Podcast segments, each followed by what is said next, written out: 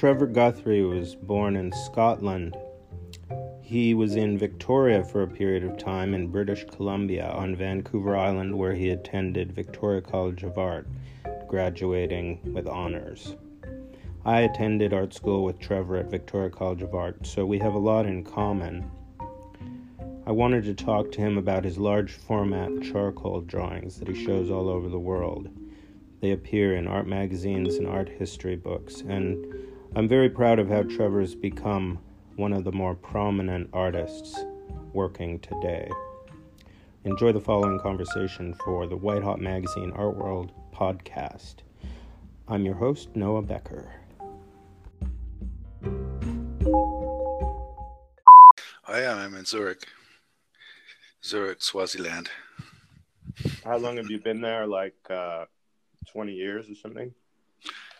Uh, actually, I've been here 25. Yeah, about So 25 close. years. I was close. Close. Yeah, long time.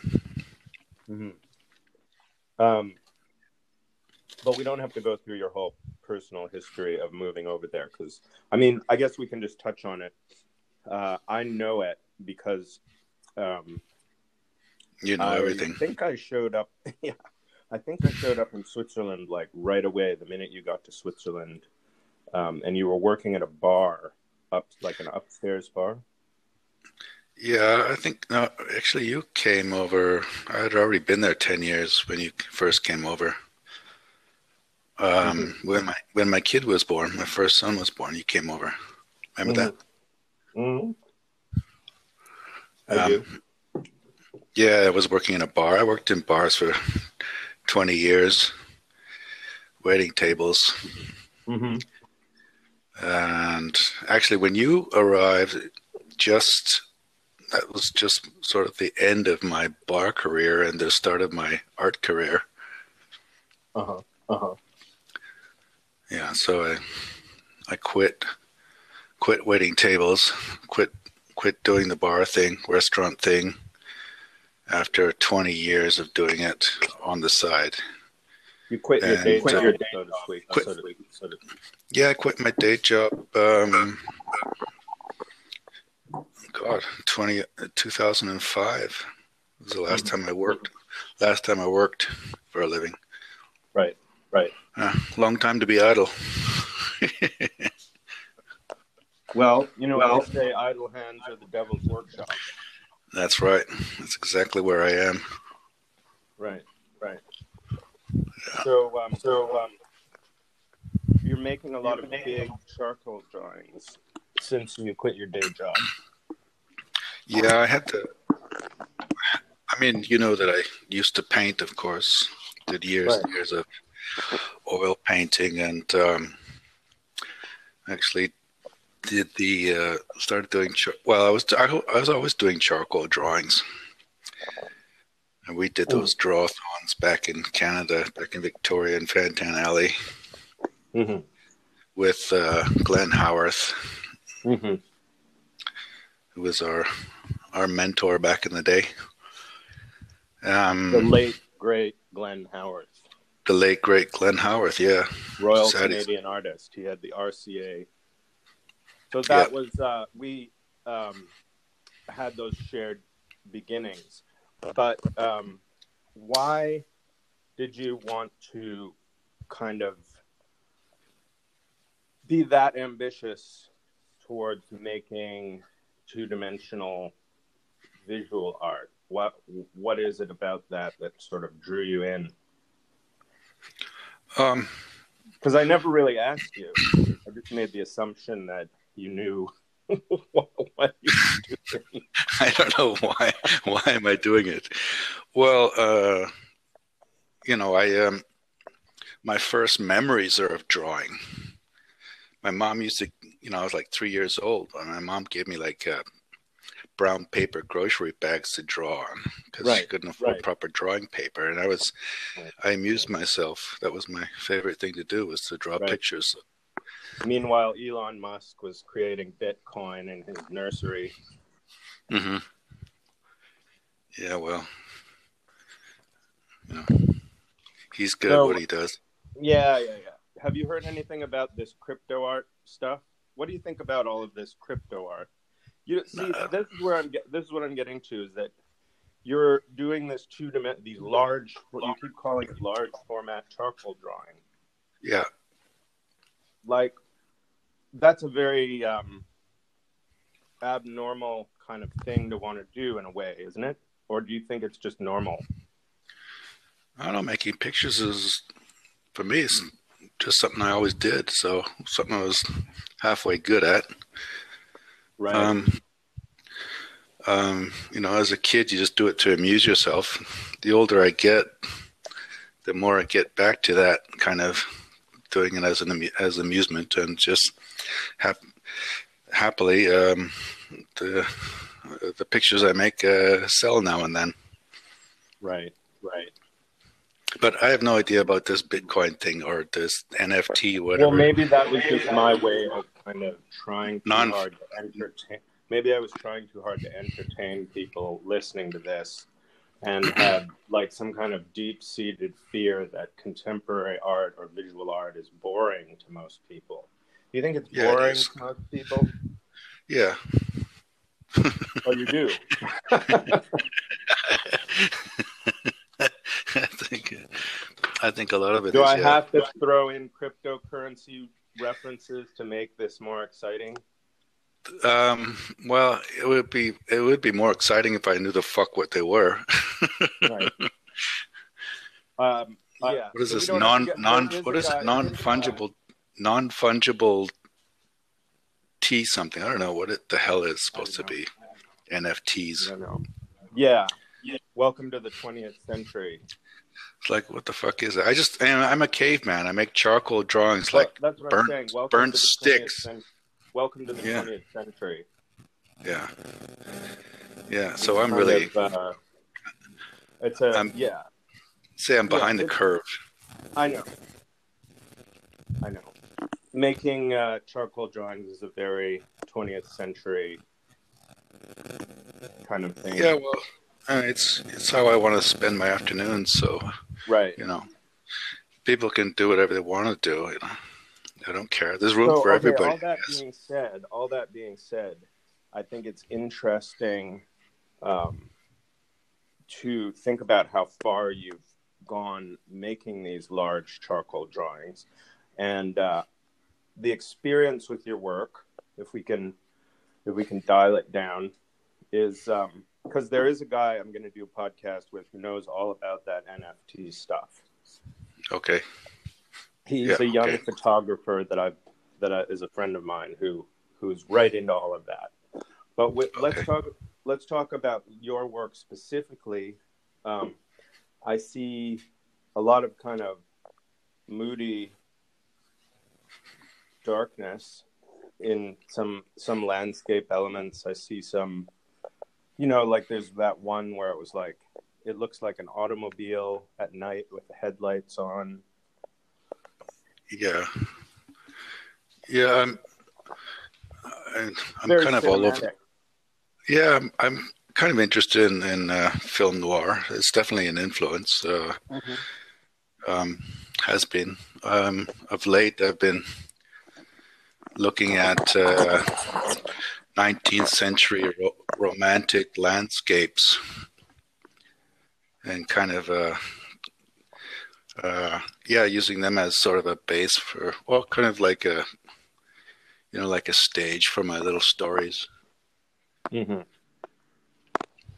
Um, that's What, kind of what give, I mean. give give somebody an example of a story, one of these stories. What's a like car in a vacant lot or um, yeah, well, I, I mean, the, I mean, I I commit. I mean, I've commit many crimes uh, against contemporary art. You know, I have my work is full of narrative, or not not full, but too much narrative, and uh, you know that seems to be a that seems to be a, a critical reason, reason why I'm not as I don't know. It's not about. I mean, I like making stories uh, or or alluding to stories.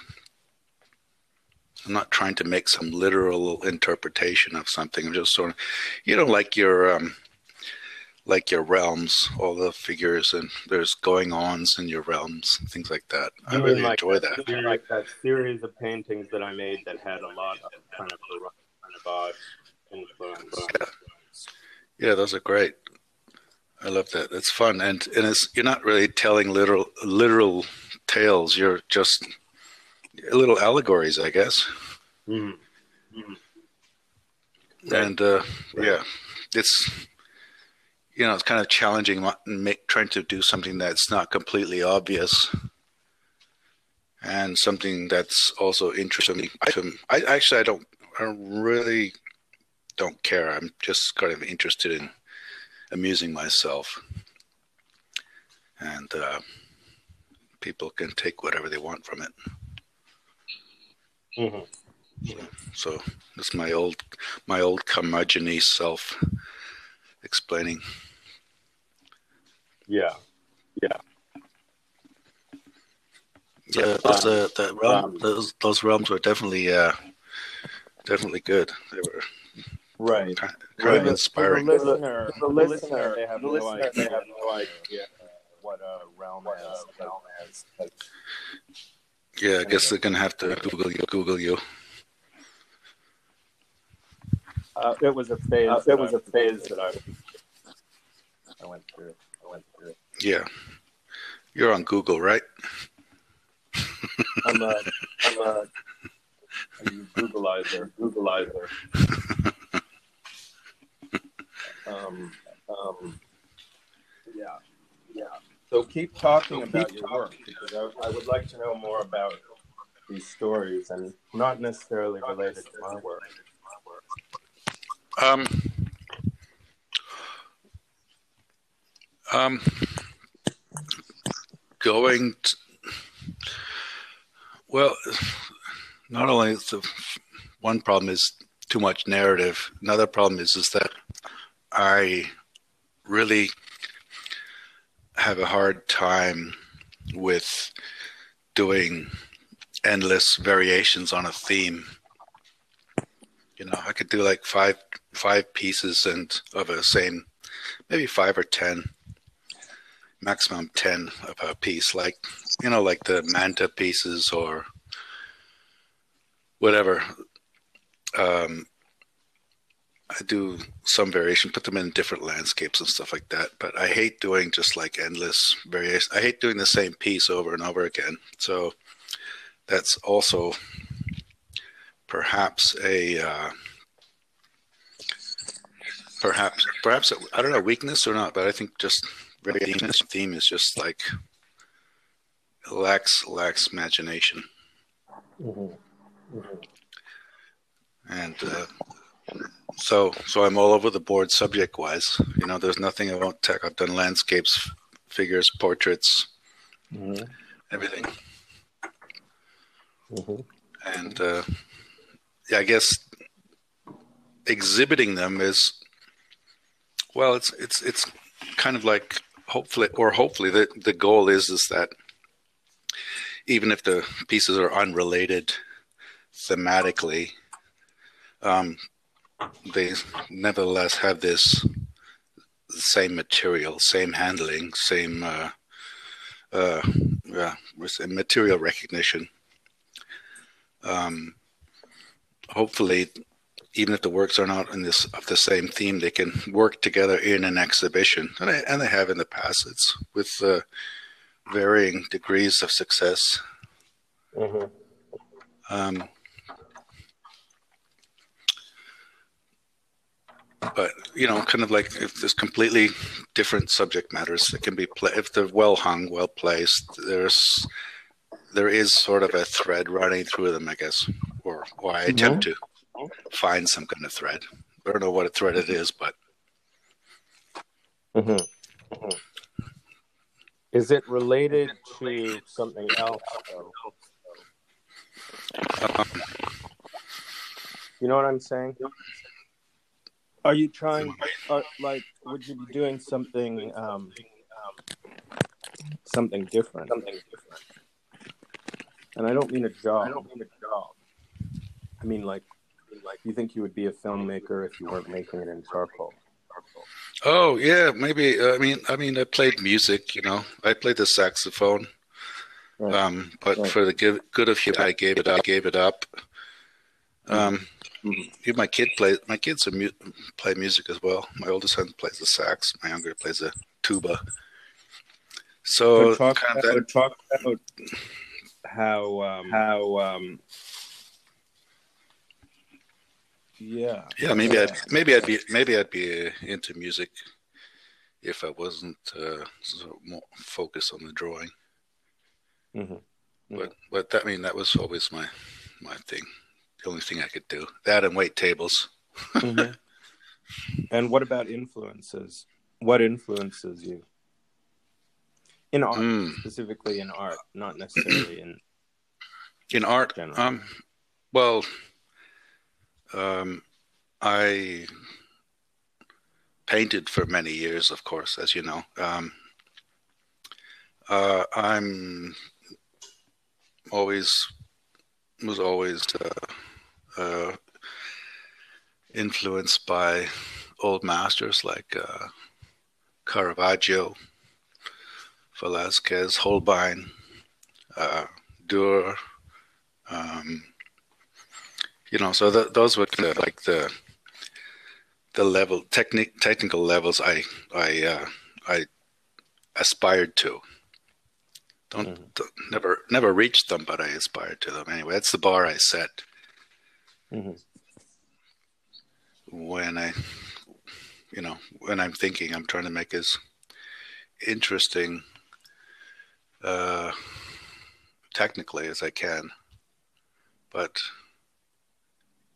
I don't know. Maybe later. Now later, I think I'm getting a little looser in Mhm. my drawing. It's becoming maybe it's my eyes are going, or I'm just getting less energy or less patient. But it's you know, Mhm. um, yeah, the old masters. You know, I did lots and lots of uh, copies and in oil and in charcoal. I have appropriated lots of old master paintings, uh, Dutch still lifes and things like that. Mhm. Uh, that's really fun to do. Actually, it's translating a, a painting into a drawing. It's it's, it's a fun exercise. Mhm. It's, uh, or re reauthoring it or stealing it, whatever. Appropriation is a what is what's that joke? Appropriation. There's nothing like it. Mhm. Yeah. So, yeah, I mean, those those are some of the contemporary considerations I have. Mhm. But uh, yeah, I don't know. Well, obviously, um, it's a challenge to talk about art.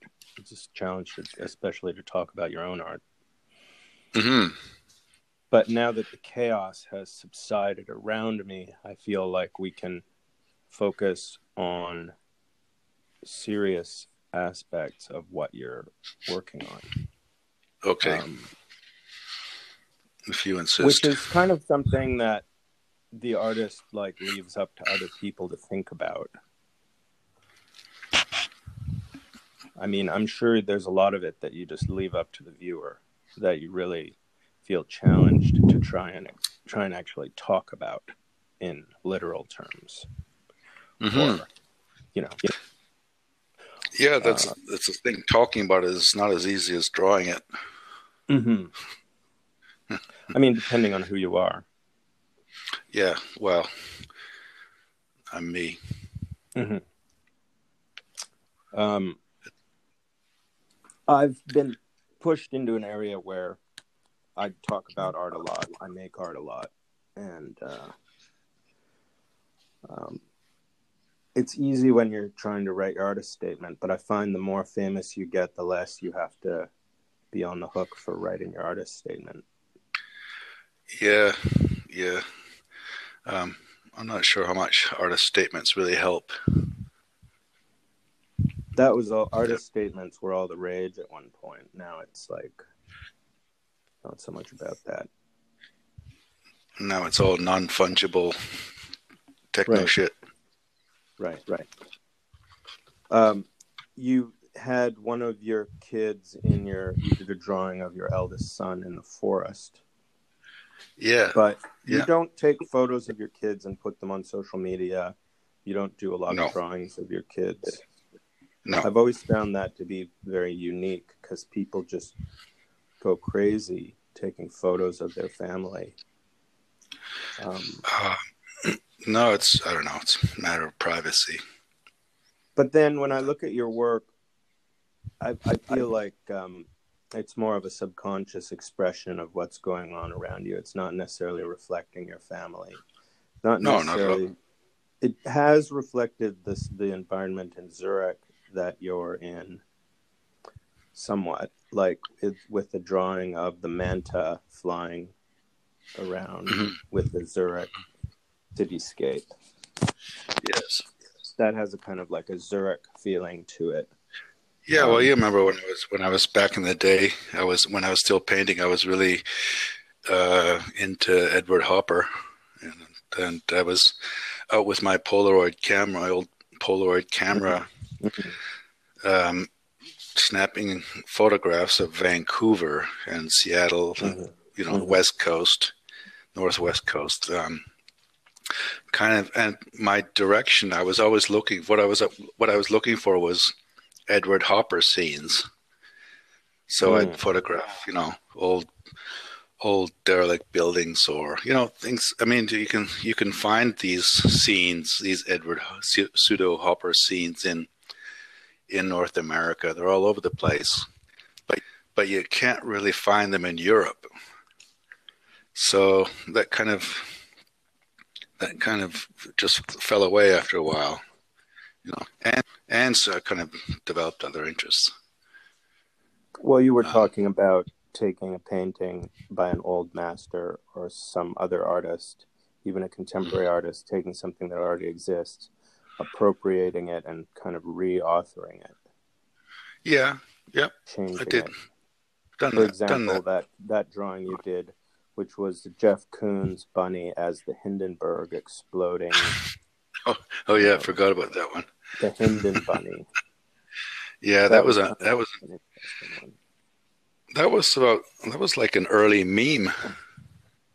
Right. That was about, about as meme-ish as I've ever got. I don't know. I always Yeah. thought that piece was. I always thought that piece was like the shallowest thing I ever did, but it turned out it's turned out. Um, well, actually, um, it got sold at Christie's.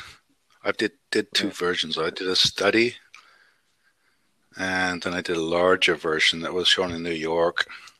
Right. It was bought, and somebody else, another collector. Actually, that one went on Christie's as well. So I don't know. I'm always surprised what people what people buy. You know, I think somehow it's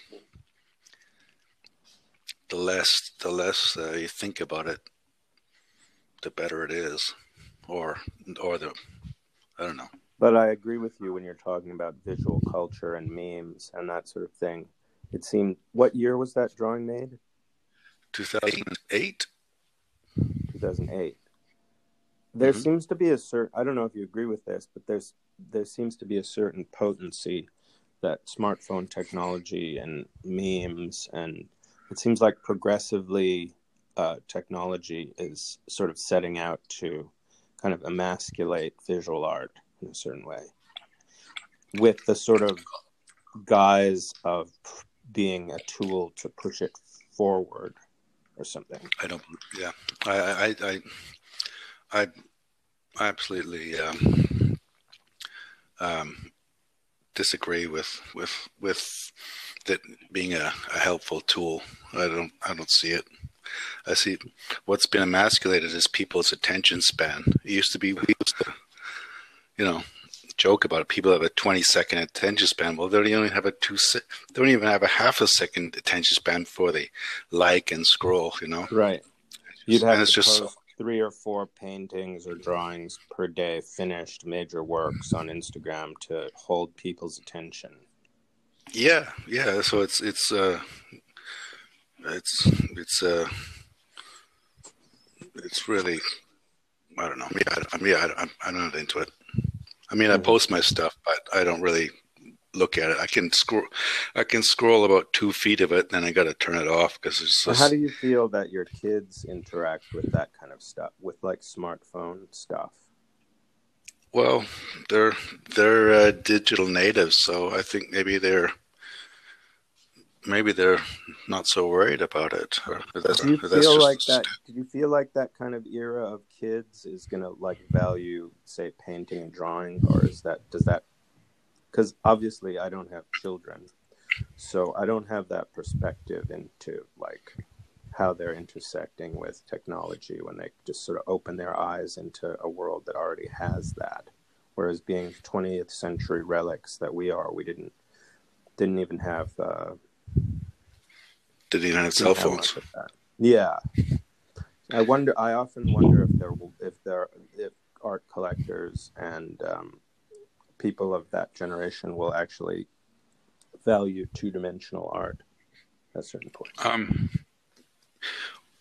well, if they're exposed to it, maybe, perhaps, if they're, you know, from the, in, you know, kind of uh, uh, nudged in that way by, by their by their parents, perhaps, but um, their their way of looking is definitely going to be different than ours. But Right. you know, learning how to look is is a whole art in itself, isn't it? Right. Yeah, So I mean, I'm I'm, I'm not I'm not uh, I'm not completely uh, skeptical about the next generation, but uh, but just as a non-digital native, you know, it's it seems kind of worrying. It's it's it's a bit it's a bit depressing.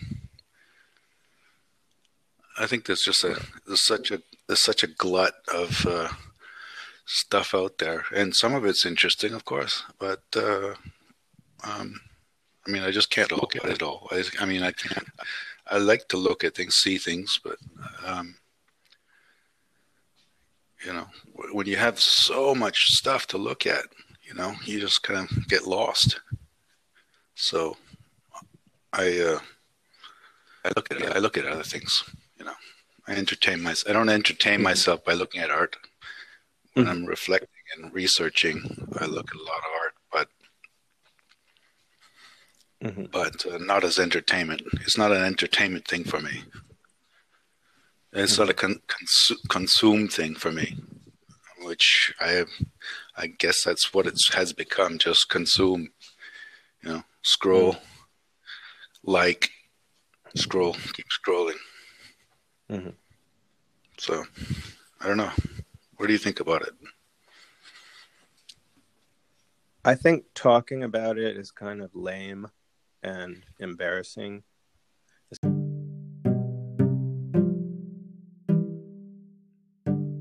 You're listening to Art World, the White Hot Magazine podcast with your host, Noah Becker. Visit us on the web at www.whitehotmagazine.com. Visit us on Instagram and Twitter. Thank you for tuning in.